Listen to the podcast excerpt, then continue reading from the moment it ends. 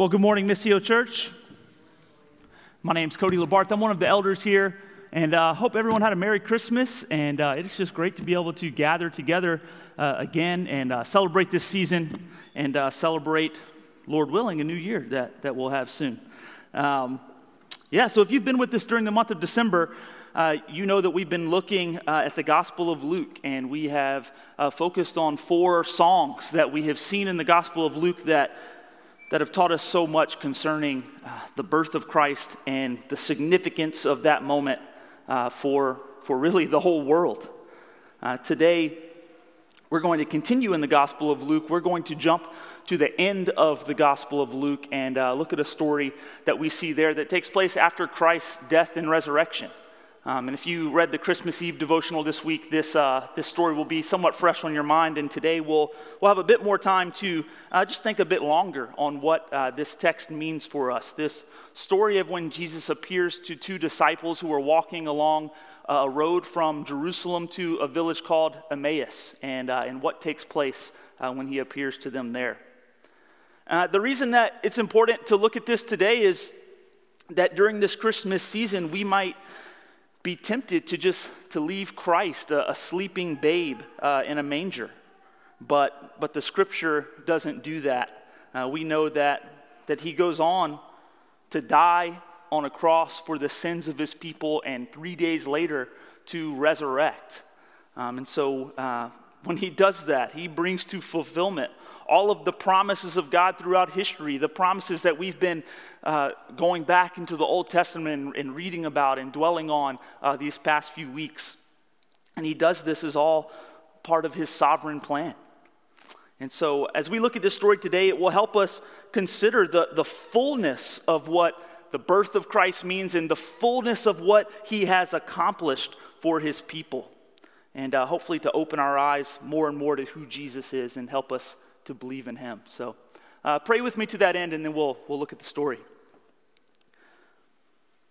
Lord, we do sing and celebrate just the great news that the birth of Jesus is.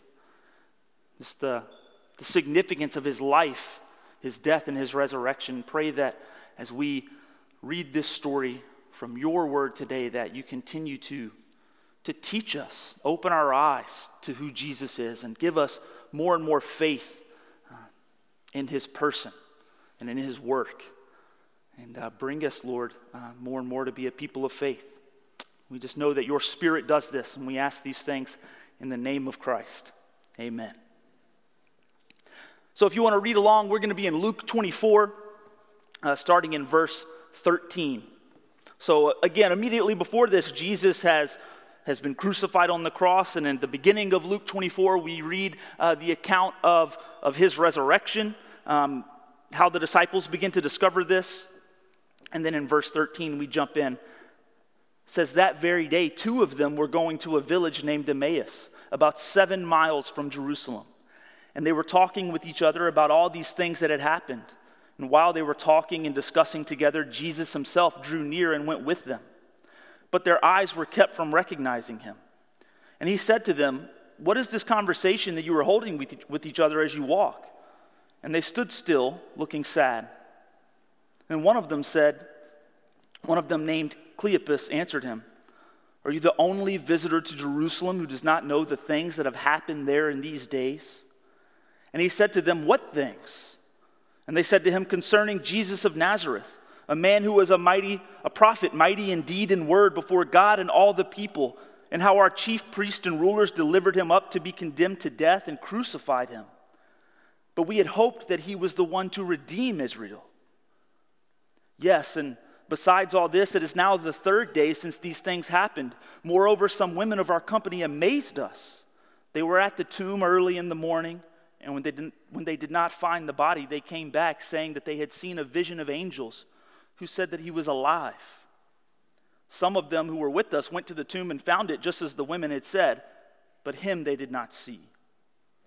And he said to them, O foolish ones, and slow of heart to believe all the prophets have spoken, was it not necessary that the Christ should suffer these things and enter his glory?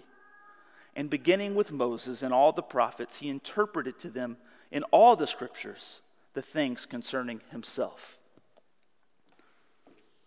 So, just a quick recap of, of what's happening here.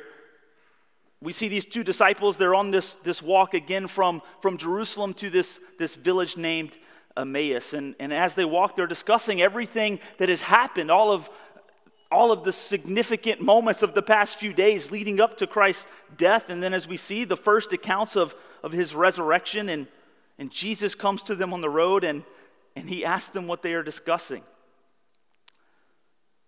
And as they recap all that has happened and as they do so, we begin, we get, really get this, this sense of their, their despondency. We read that, that one of them looks at Jesus and, and with sadness begins to tell him what, what has happened. And he, he says, We had hoped that, that Jesus would be the one to redeem Israel. And as we, we read this story, we, we see that these disciples, they're, they're pretty far removed from, from the joy and the celebration of Christ's birth that we have been, been reading about, uh, hearing about these, these past weeks. It seems to them that, that the, the hope they had in this man was, was all for nothing. They're confused, they don't understand, they, they don't understand why he went to the cross, and they're just, they're just confused about this account of his tomb being empty. And so, as we read this, we really get this sense these disciples, they were ones who were with Jesus before his death. It seems that they were part of the band who, who had followed Jesus. They consider themselves part of the company of those who, uh, who had gone uh, to the and seen the empty tomb. We know that before Jesus uh, was going to Jerusalem, that he had been teaching his disciples that it was necessary that he would go to Jerusalem and die, and three days later to raise again. And even so, these disciples, they don't, they don't recognize Jesus whenever he appears to them on the road. And we don't understand exactly why that is the case, but, but what's clear is that their, their lack of ability to see who Jesus is is really, it's reflective of, of their lack of faith. We're told whenever the women who found Jesus' tomb, when they go back and report to all of the disciples what they found, it says that, that the disciples, they thought they were just telling them a, a fairy tale. They didn't believe that, that it was really true. And so Jesus sees their lack of, of faith. And he gives them this, this soft rebuke you, you foolish ones. Are you so slow to believe? But his, his response is not ultimately to, to beat them up, uh, to tell them to get it together. But he begins with Moses and all the prophets to interpret to them in all the scriptures the things concerning himself. And this is really what, what we want to consider today the, the fact that all of the scriptures reveal Jesus to us. And we've been seeing that uh, to a degree as we've looked at these songs in the Gospel of Luke and we've seen all that, that has been promised is, is, has come true, is coming to fruition in Jesus Christ.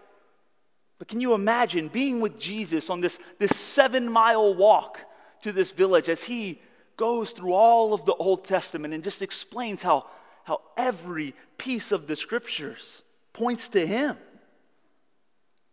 So, so one commentator says it this way, quite, quite clearly, simply, says the heart of understanding the Old Testament books is, is the truth that they point forward to the suffering of Christ, his resurrection, and to the subsequent spread of the gospel to all nations. That the Old Testament as a whole, it, through its promises, its symbols, its pictures of salvations, it looks forward to the actual accomplishment of salvation that took place once for all in the life, death, and resurrection of Christ. So I think we do well to consider for a moment what, what might have Jesus said to these disciples while they were on this seven mile walk and he's explaining the scriptures to them. Now, of course, we don't have time to go into every way that the Old Testament reveals Jesus to us, to, to go into the, all of the covenants and the promises and the, the foreshadowing, the warnings, the curses, the, the prefigures, the types of Christ that we see in the Old Testament. But I do think we would do well to consider some of, of these ways. And if we think about how Jesus might have explained this to the disciples, that uh, we know that the, the, Old Testament scriptures, the Jewish people had, had broken them up into to three major sections the, the writings of Moses, uh, the writings of the prophets, uh, and then a section called the writings, which would have been uh, mostly the Psalms.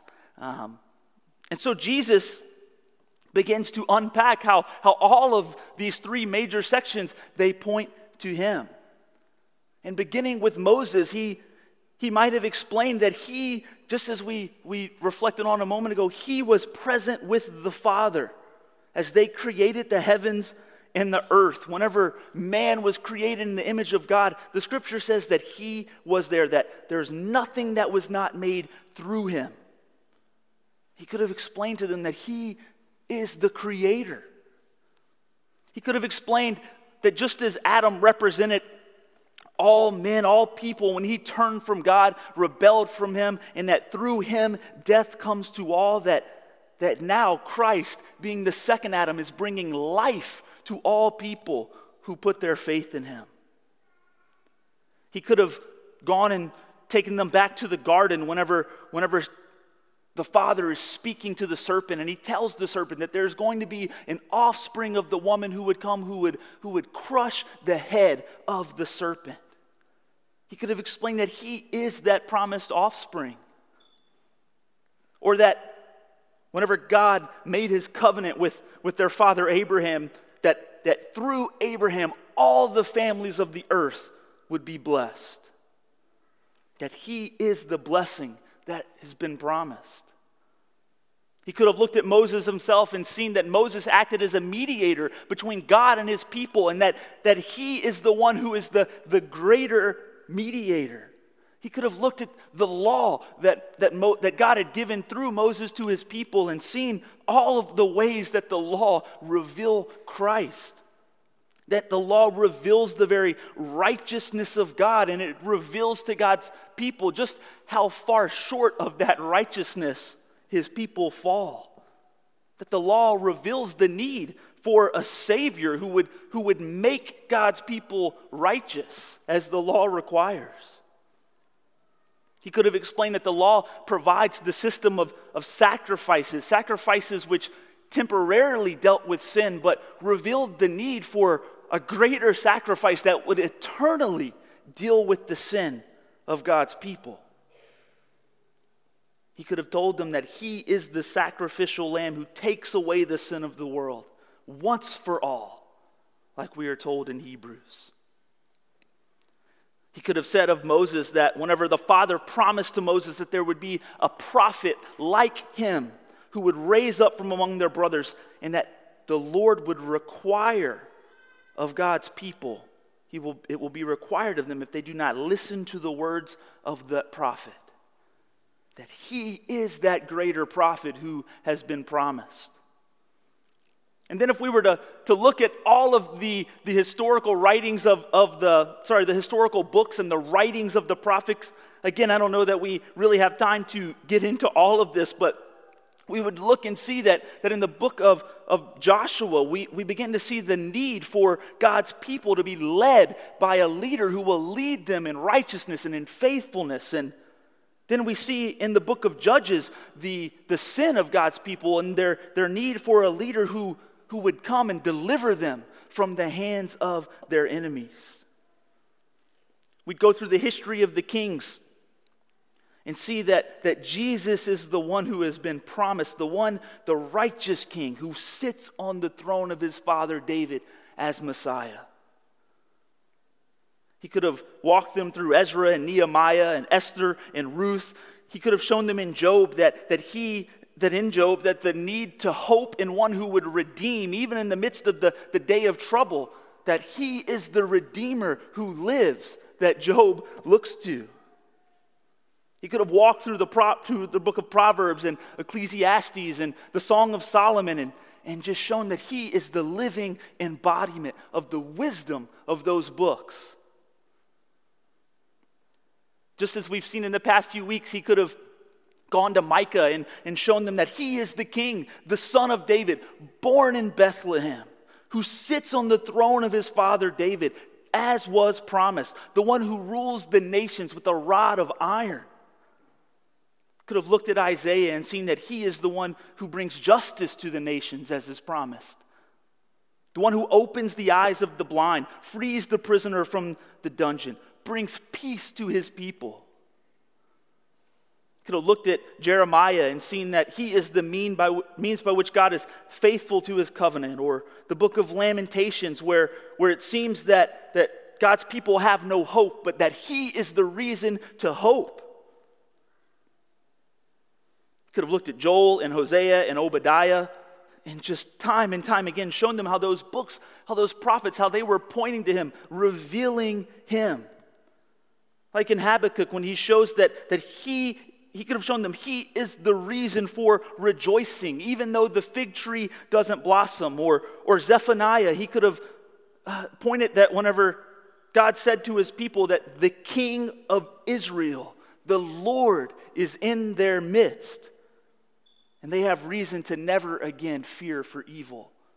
He could have shown them that he is the fulfillment of that promise. And again, with Haggai and Habakkuk and Zechariah, who told us that there would be a shepherd who would come, who would be struck, and his, his people would be scattered.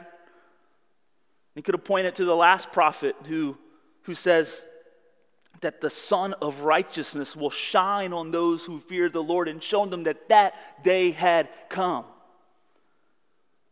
And that's just the prophets as you go to the writings and the Psalms, and we've been in that book all year long, so it should be very familiar to us that Jesus, He is the blessed man of Psalm 1, the one who, who delights in the law of the Lord, the one in whom His people are blessed. And because of Him, His people will never perish like the wicked, or showing them that He is the King of Psalm 2, the, the one who dashes His enemies to pieces like a potter's vessel, and in whom His people can take refuge.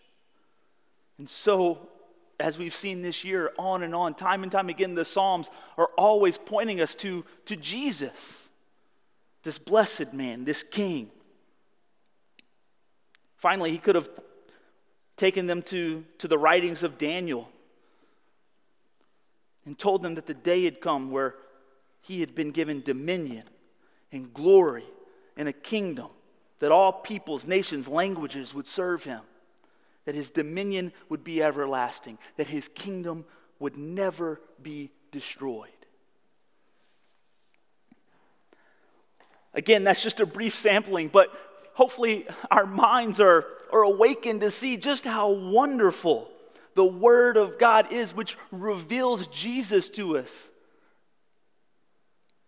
Jesus could have shown them these things and, and so much more.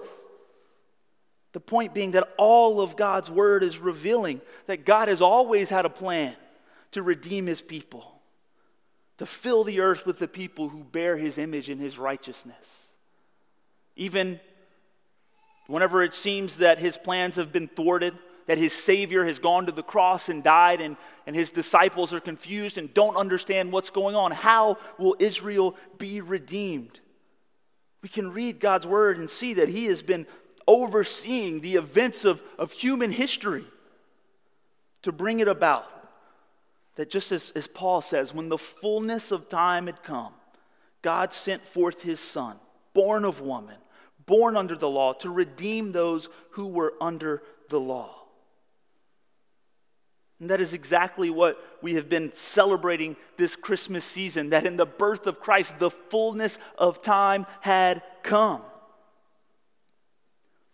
And so it's so clear from the scriptures that Christ came, that God sent his son exactly when he meant to. And my prayer is that as we consider the fact that Jesus goes through all of the writings of Moses and the prophets and explains how all things pointed to him, that we would be moved to worship.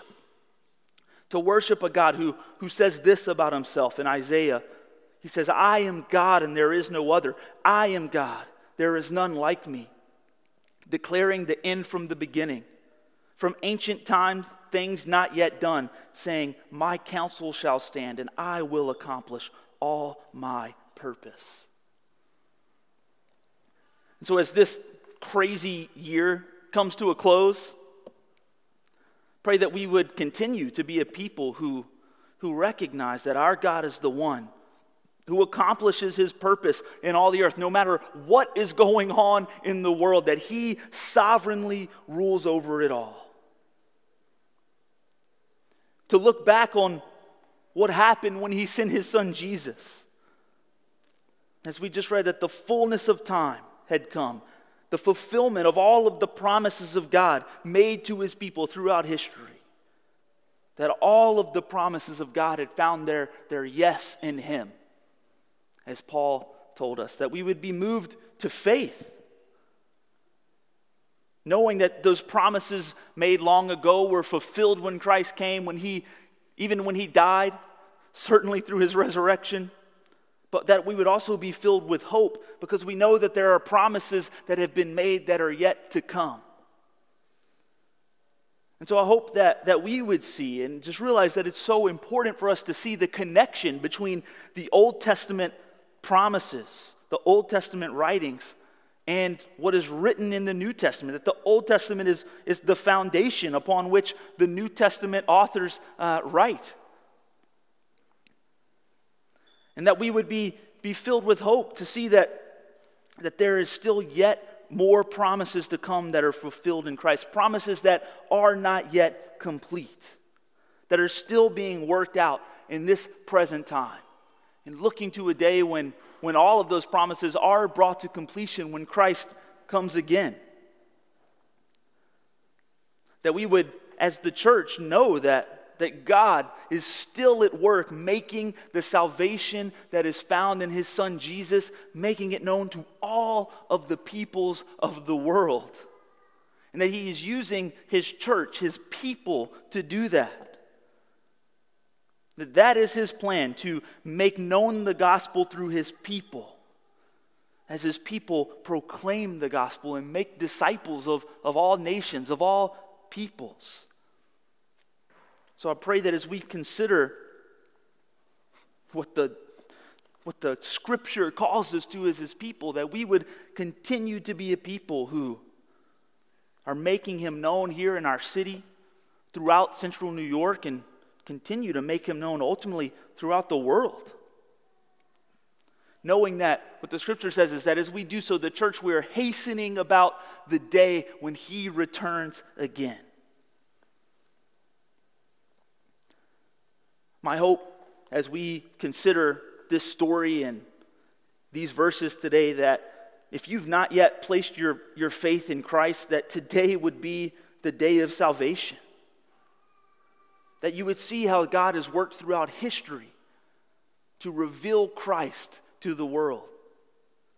To understand that what is required to be reconciled back to Him, to be, to be brought back to life, the life we were created for in the beginning, to know our Father and live with Him in righteousness, that all that is required is faith in this man Jesus, who all of the scriptures speak to. That you would put your faith in Him. And I hope that all of us would see the importance of, of all of us as God's people, just spending regular time reading and studying and just memorizing, knowing God through His Word. That we would think about the fact that as Jesus appeared to these two disciples on the road to Emmaus, and that it wasn't only His appearing to them that, that brought them to a place of faith in His resurrection, but his revealing of himself through the scriptures.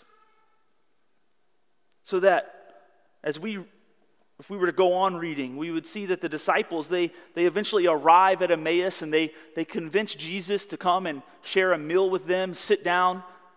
They uh, tell him, you know, don't, don't continue on on the road.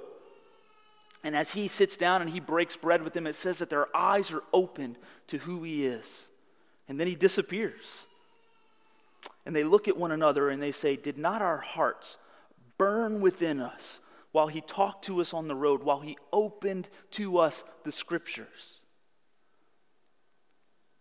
And so, Missio Church, may we continue to be a people who are just meeting with God in His Word, allowing Him to speak to us through His Word. And I know Nate's already uh, reminded us all this morning of the, the reading plan that, that's made available, uh, that we're putting forward before the church. And I uh, just want to emphasize that, that it is just so important that we are regularly spending time with God and His Word, that we are, we're not just occasionally opening, opening the Scripture and flipping to our, our favorite psalm and reading that a few times a week, but that we are just regularly, systematically in a disciplined way, going through all of the scriptures and seeking out Jesus and knowing him. And so it's my hope that, that we would make this a priority in the coming year. Because I ask myself the question how else are we to know God? How are we to know to obey His good commandments? How are we to persevere in the midst of a world that, for which there are many reasons our faith could be destroyed or we could be led astray?